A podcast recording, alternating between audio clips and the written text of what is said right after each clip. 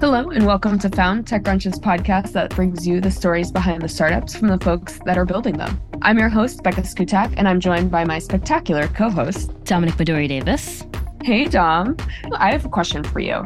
Can you speak any other languages? I speak a little bit of French. I speak okay. If you drop me in France, I can get around. Okay. What about you? I have like a baby understanding of Polish. I've been trying to learn it for years. I always say that like I couldn't do a conversation, but when I get my hair done at the Polish hair salon, I know they're not talking about me. So I know like enough. Oh, okay. Yeah, I think I did like four years of Spanish and I can't say anything. I did five years of Mandarin Chinese and I only recognize the numbers. That's it. Just not that helpful. Why do you ask?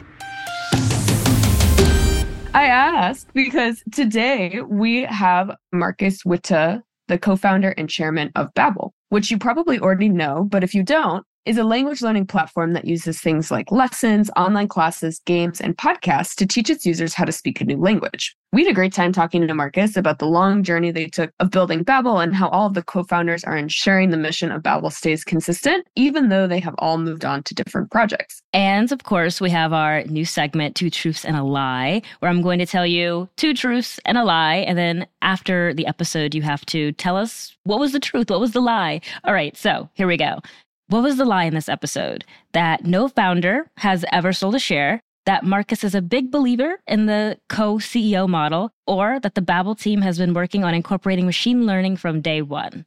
Day one. Gotta remember this company started back in 2007. Those are really good ones. So you guys should listen in to the conversation to find out which one is true and which one is not.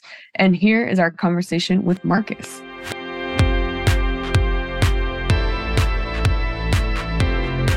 Hey, Markus, how's it going? Very good. Hi, Becca. Hi, Dom. Hey. Thanks so much for coming on the show today. I'm really excited for this one because I think me, Dom, and some of our listeners are already familiar with your company. But for those that are not, maybe if you want to start there, tell us a little bit about Babbel. Babbel is a language learning company. Um, it all revolves around an app, but now it, it is even an ecosystem where you can learn in very different ways in live classes, through the app, through podcasts, whatever you choose. And uh, what we try is to help people connect and understand each other through language. And I know you guys have been around for quite a while as far as startups go. Maybe if you want to talk a little bit about the founding story. And I know there are three other co founders, how you guys all got interested in this idea to begin with? Yeah, we have been around since 2007, actually. So quite a while. Launched the app in 2008. How we found each other was through a company we all worked in, in the music software world. So we all built music software products. That was actually what we ventured into and wanted to do build a prototype for an online sequencer, a SaaS product if you want. And before we even launched that product, while we were still working on the prototype, one of my co founders wanted to learn Spanish and came to the conclusion that you can't learn a language on the internet, which was a complete surprise to us at the time. So we thought ultimately that is a problem we could solve in a way, we were wrong because we didn't have the knowledge or expertise to do this. But like it happens so often, once you start into something, then you find the means to make it happen ultimately. Yeah, that's very interesting. Now I'm thinking, like, what was it like in 2007? I don't know how you would learn a language. I guess you had to do it the old school way.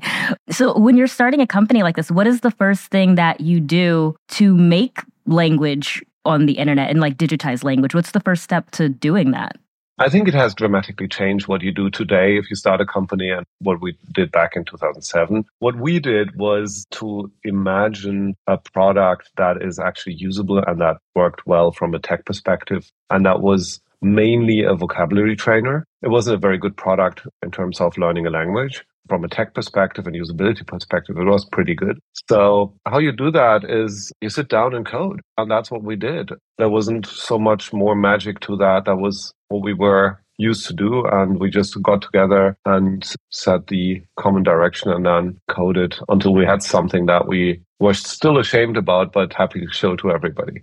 Now, it's so interesting to think about building something to help people learn something you guys were struggling to learn on your own or your co founder was. Because so often you come across founders who are like, oh, well, I'm building in this area because I have expertise here or I have this mm-hmm. 20 year career in this specific industry. So it's so interesting to hear your story of trying to solve your own problem but not having experience in that area. And I know something that's interesting about getting launched that early. So much has changed in the tech ecosystem since then. I, was the App Store even launched in 2007? No, there was no App Store. That was the first iPhone that was not really something you wanted to have. I was on a Google G1 phone the first two years of existence of Babbel. So no, that was pre App Store. Mm. So what has it been like building since then? Because I know not only has tech changed and sort of like how people interact with technology. People are more onto the apps now. Of course, back then it was probably more web based, internet based. And there's also been a lot of competition come into this space as well since you guys launched. And like, how has it been? Of course, obviously, Babbel is still known,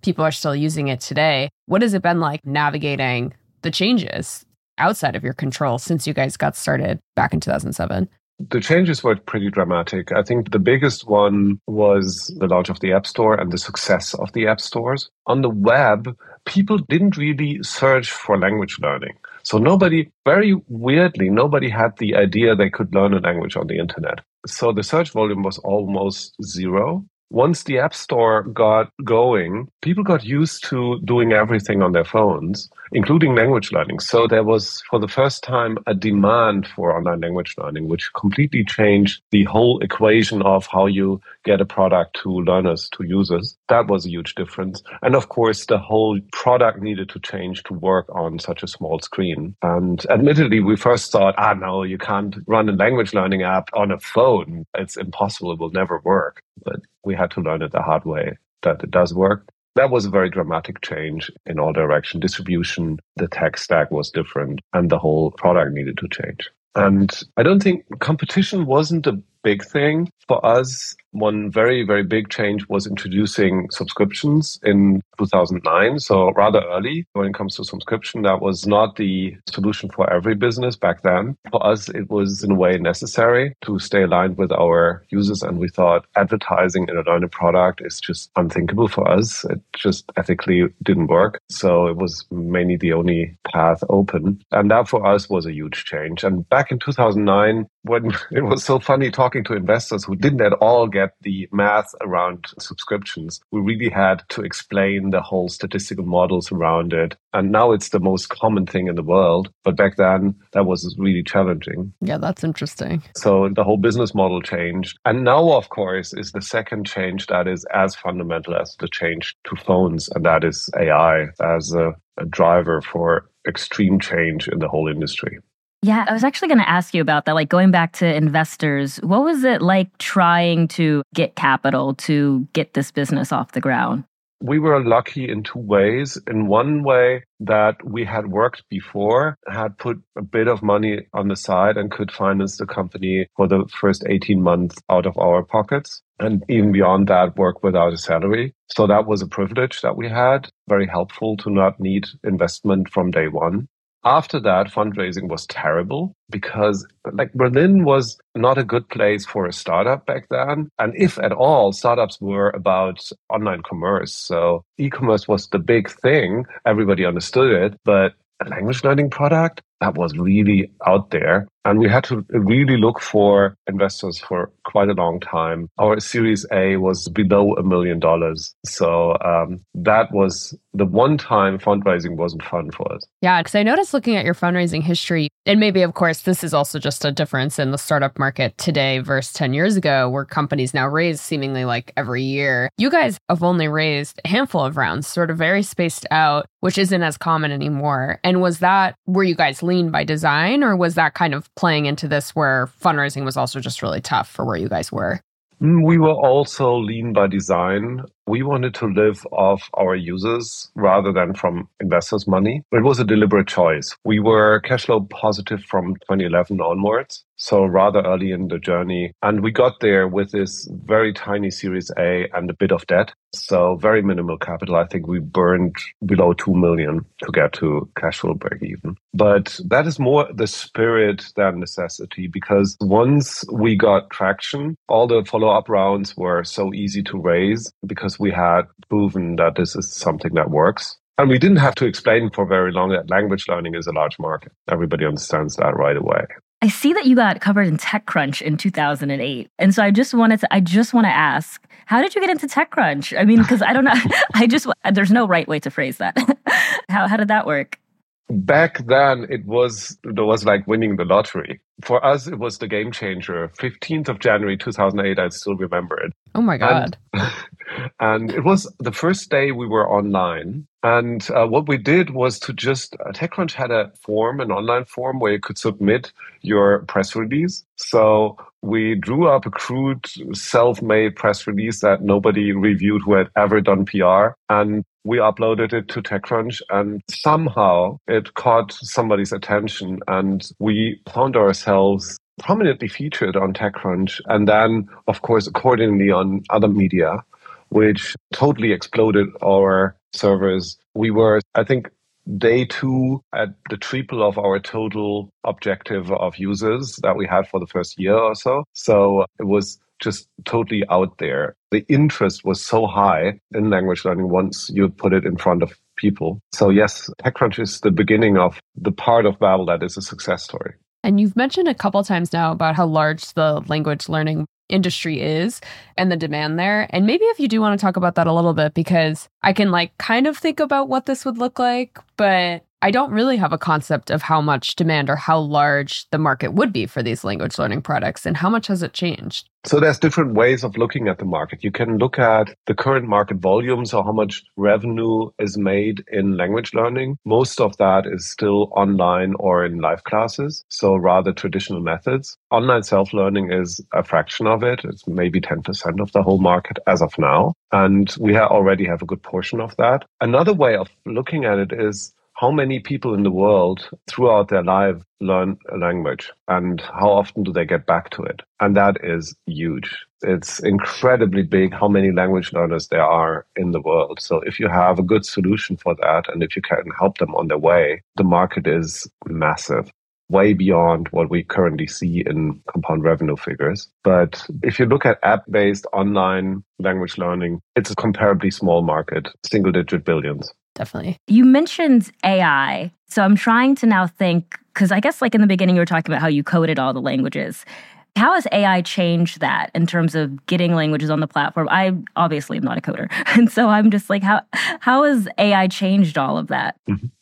So we were used to the good old machine learning because one of my co-founders specialized in machine learning even in the 90s. So so that was something we worked with on different areas. But what has changed in the last 18 months is that we can now use generative AI to help teachers build lessons, to understand user demands and needs way better, and to dynamically deliver parts of conversations, our speech recognition is now at a complete new level using today's AI tools. And this is just the beginning. So it's a bit like the early days of the iPhone where you have this shiny thing that is in a way very interesting, but you haven't figured out that you can use it to, to book a taxi and revolutionize the taxi industry, for instance. And I think that is in AI, we're at a point where everybody kind of understands change is coming and this is very powerful, but we're just scratch, we're all just scratching the surface of it. And the interesting part is how we use that for new products that we haven't thought about yet. So I think we're doing a lot of the stuff that is pretty clear and almost obvious. We're going beyond that with a couple of product features and ideas in some areas. But again, the journey just starts. And I don't think anybody already has figured out how to use or what the limits are of deploying AI in apps and in language learning. I was just going to ask one last question focused on the actual product. Because I know you mentioned when you guys got started, it was sort of like a vocab training exercise, which I know from attempting to learn a language online, you can find a lot of those resources. How did you guys decide to add these different products that you have expanded into, like you mentioned, lesson plans that teachers can use and things like that? Why did it make sense to kind of add these things? And are you guys going off of what consumers are asking you for or existing users? How do you guys decide to expand to these different areas? So that goes back to how and why we started. So we started basically as users of our own product and more with a question than with an answer. I think that made us more flexible than a couple of other teams because we didn't think we know the solution. We are still searching what is the best solution to learn language. I think that will be an ongoing search. the first step was we built a product that we saw a lot of interest for. And then we saw that you can't really learn a language with it.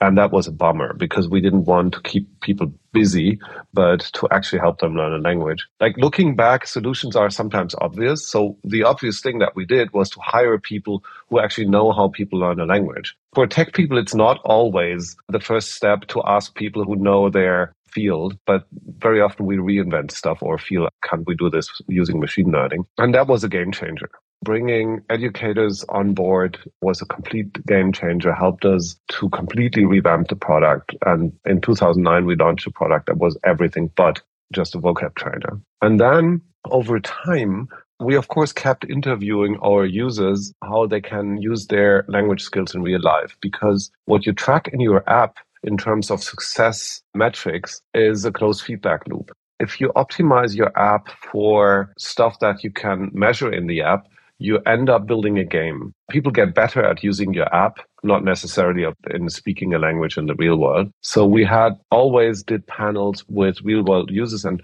and tried to understand what do they need to get conversation to get to their learning objectives. And the answer was consistently, yeah, I used multiple methods. I used the app but I also went to language classes. I watched movies in the learning language. I, I did games and whatever right? We first thought, oh, we have to overcome that and build an app that can do all that, but then gave in to the fact that a multi-mode way of learning is always more successful than just using one one mode. And if you're learning a language, the one thing that you can always use together with every other mode of learning is a mobile app because it's affordable and it doesn't take up a lot of time and it's kind of the centerpiece of a digital language learning journey. No, that's so funny to hear you say that because I just got this morning my dad has been learning French for a couple of years on um Duolingo and he sent his like Duolingo wrapped or whatever. But he keeps he's learning French and he keeps going to France and then getting too afraid to talk to people while he's there. So it's like he's like not trapped in the app. He's looked at taking classes and stuff like that. But it's so interesting to hear you say that because it's definitely true. He's been learning for a while and still gets scared to talk to people. Mm-hmm. It's like just try it.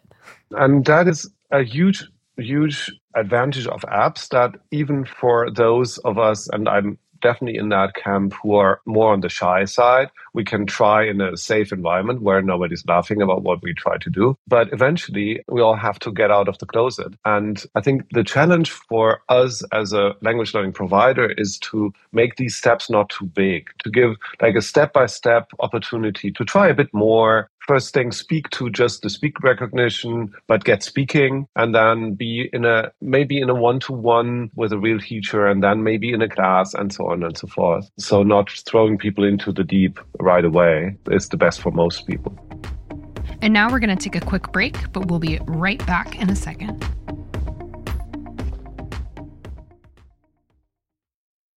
I wanted to switch gears just a little bit because you spoke about starting the business and the journey of running the business. When did you know it was time to step down as CEO and let someone else take over? I took the decision in the late part of 2018, but I didn't feel it was time. It was a different thing. It was a very, very personal decision as a CEO, I became more and more effective the more the company grew. It's kind of the reverse of many founders' experience, but I was kind of the weakest of the founders in the first part because my coding was kind of not as good as the others. I wasn't a designer. My marketing skills were more mediocre. But it turned out that I work out as a CEO.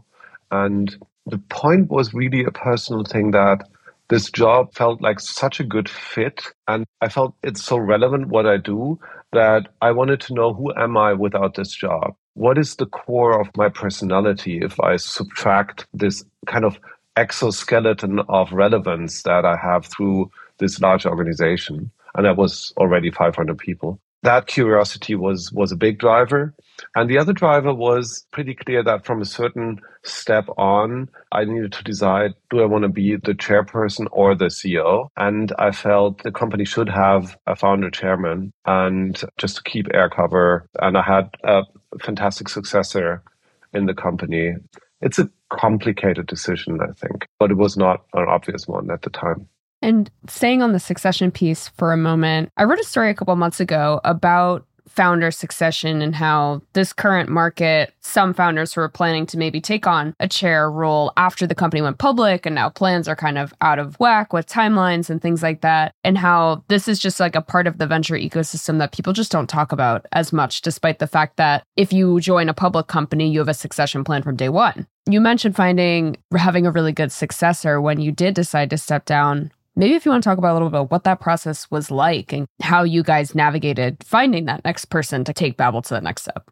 To be totally honest, I was more lucky than than it was designed. So I had brought on somebody in 2015 he back then was his first job was CMO, and I rather quickly understood wow, this guy can do a lot more. And he has such a deep interest in the mission of the company, a deep interest in what the product does. He's not just a CMO. But did I hire him for that? No. So I can't pride myself with having thought about this. At least once he was there, I saw like, okay, if I'm hit by a bus, he's the one who who should take over the wheel. And that was for the first time absolutely abstract because i thought i'm going to do this forever. It's the best job in the world. It was kind of the best job in the world. And that was exactly why, i gave it up which is a pretty weird thing i think for a lot of people but that's what it is. So i was lucky. Nowadays i work with founders on their path and, and mentor them a bit in the growth stage. So it's an important advice or one piece of advice that I give founders. And I think it's important to identify people that can take over and might not be a part of your hiring because usually in a startup environment, you try to keep things from falling apart. You don't usually solve problems that are kind of three or five years out. But once you you have somebody that could be a successor, you should definitely keep an eye on them and foster them. And something else I wanted to ask you about is this: you were a co-CEO, and I know there's been lots of thought leadership, I guess would be the best way to put that, about how either the co CEO model really works or the co CEO model really doesn't work. It seems like people are like very much on one or the other side of the camp, and no one's like, oh, it sometimes works, sometimes it doesn't, which you could say that about all leadership yeah. structures essentially. But why did it work for Babbel and kind of why did you guys decide to do the co CEO model to begin with? Well, it wasn't a co-CEO model really. It was the phase over. Mm. So it was for I think six months or, or so in 2019. Arne and I decided that before he takes over as CEO, he wants to be in the loop with everything. So to stage it a bit, we had recreated that role. And it was kind of a weird setting because we didn't have two co-CEOs, but one CEO and one co-CEO, like a pilot and a co-pilot. It was that kind of setup that the successor got the opportunity to look into everything and be part of everything, like a co-pilot is, and then take over. So it was just a phase over idea. If it comes to uh, shared leadership on the top level, I'm not in the camp of co-CEOs being a good solution. I'm rather skeptical. I mean, there are cases, as you said, there are cases where it works, but I would be rather conservative there. Yeah, there are not many cases where it works. No. Works for some people, but doesn't seem that broad of a solution. But Speaking of like multiple people being involved, I know you guys also have four co founders, which is quite the group. And sounds like you guys are all still involved in some way with the company. Well, we are all, uh, nobody ever sold a share. So we are all still meaningful shareholders in the company, which is great, I think. None of us is operative in the company anymore. Thomas was the last to leave this year we're still very, very much aligned. So as shareholders, founders always have one position at Babbel, which is, I think, remarkable. We blindly trust each other, which is also remarkable. Working together was not always easy, which is, I think, fact for every founder team. So over time, people decided to step down. One was the first. He's the techiest of the tech guys, and his journey was more into crypto stuff and other things. Babelcoin, like, maybe? well, I'm not sure if cryptocurrencies is the, the hottest stuff right now. So, um, but Con was definitely the, or is a deep tech person. And and the first 18 months or so, it was fun for him. And then it got like bread and butter from a tech perspective. Uh, Lorenz is the early stage inventor founder, the zero to one person. And he founded his start company, which is also successful in the meanwhile. I think for every founder, there's a moment where, for whatever reason, they decide to do something else. And that was the case for us. I think what I'm so extremely thankful for is that we never got into fighting with each other, but resolved all the, the friction that occurred in a very kind and, and thoughtful way and always had real deep trust in each other. Speaking of shares, um, can you talk a little bit more about the decision to, I guess, postpone that IPO in 2021? Yeah, you remember that markets were at a certain point quickly deteriorating. There was a Chinese company called Evergrande that immediately caused havoc in the market. So the climate had changed, and we saw that the path forward was not very sunny on the public markets. If, if you look at it now, we're so happy that we're private and we were late enough in our process to see this coming. You could take both views. Like if we had been earlier, we would have done a successful IPO.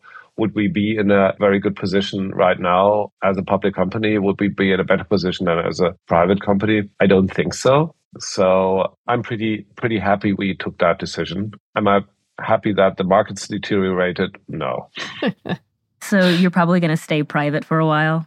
I would guess so. There's not really a public market for education companies or for everything that sounds like education. So, no, I don't think so. I don't think that we're going public anytime soon. And for me personally, that's not the biggest question. So I'm always more interested in the path the company takes than what happens with the ownership structure. Somebody needs to own it. But over time, I got so deeply attached to the company, its employees, and its mission that that is the main thing that I care about. And honestly, that wasn't the case in the very beginning. We started as just a, a startup, but over time, it really got very, very dear to us. And since you mentioned that caring more about where the company heads as opposed to necessarily who's owning it, what are you hoping for Babbel for the next five years? You guys are close to that 20 year mark, four years away. So, like, how do you guys feel about the next five years of the company? I would measure the success of the company in number one, how much learning success can we deliver to our users? And that depends on how good we are in evolving the product or products using AI and other novelties and really extend what we call the ecosystem of learning experiences. That is the key. We try to measure learning success, and that's the North Star for us. And that's where I would see this going. And I strongly believe that the way forward is to find the best learning experience for each user. Because as language learners, we're unsure how to learn. It's very hard for us to say, oh, yeah, I need this way of learning. A language class would be the right thing for me. We don't have that expertise. But as Babbel, we have the expertise and we can see patterns. And I think it's on that level that we can be most helpful. The other parameter that I would look at is the team. I'm so proud of the team that we and the culture that we have built, how inclusive it is, how diverse it is. I still meet all the new joiners and I'm so I'm so humbled by the reasons why people join Babbel. It's the first thing I do with every new joiner. I ask them why of all companies did you choose this one? And for me, part of the success of the company is to keep and, and evolve this inclusive, diverse culture that we have. No, that's awesome. Did your co-founder ever learn Spanish? um, well, to a certain degree. The, the fun fact is that I only was able to use our own product in a meaningful way after I stepped down from my CEO role. Because if you're using your own product, and if you're a manager in this company, everything that you come across is meaningful. You come across an error, you end up writing an email to somebody. And it's so hard to really focus on the learning experience versus focus on, oh, how does this happen? We need to change this and so on. So you're always on the meta level. And for, for Lorenz, he speaks a bit of Spanish now, but uh, I wouldn't say he blew it out of the park And while we are our own users, it's honestly really hard to do this. Now I can do it. Now I, I'm really using Babbel quite a lot, but it's a different perspective if it's not your day job anymore. Well, I think we're pretty much at time, but thank you so much for coming on, Markus. This has been a lot of fun. Thank you.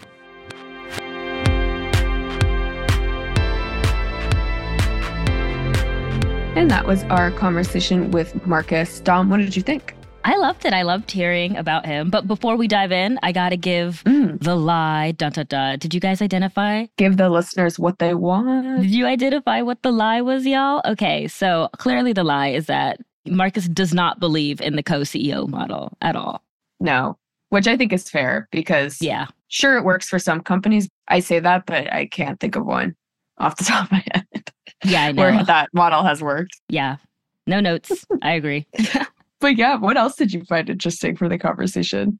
I just loved hearing about how one of the reasons it started was because one of his co founders wanted to learn Spanish. And then in the end, he still doesn't really speak it. No, that's so funny. It's like you could make so many jokes about that. It's so funny to be like, oh, I want to learn this thing. So I'm just going to build a company to teach myself how to do it. Like, it's just like, man, there are a lot of easier ways to do that, probably. But He's like, I wanted to learn Spanish, so I built this multi million dollar company to help me.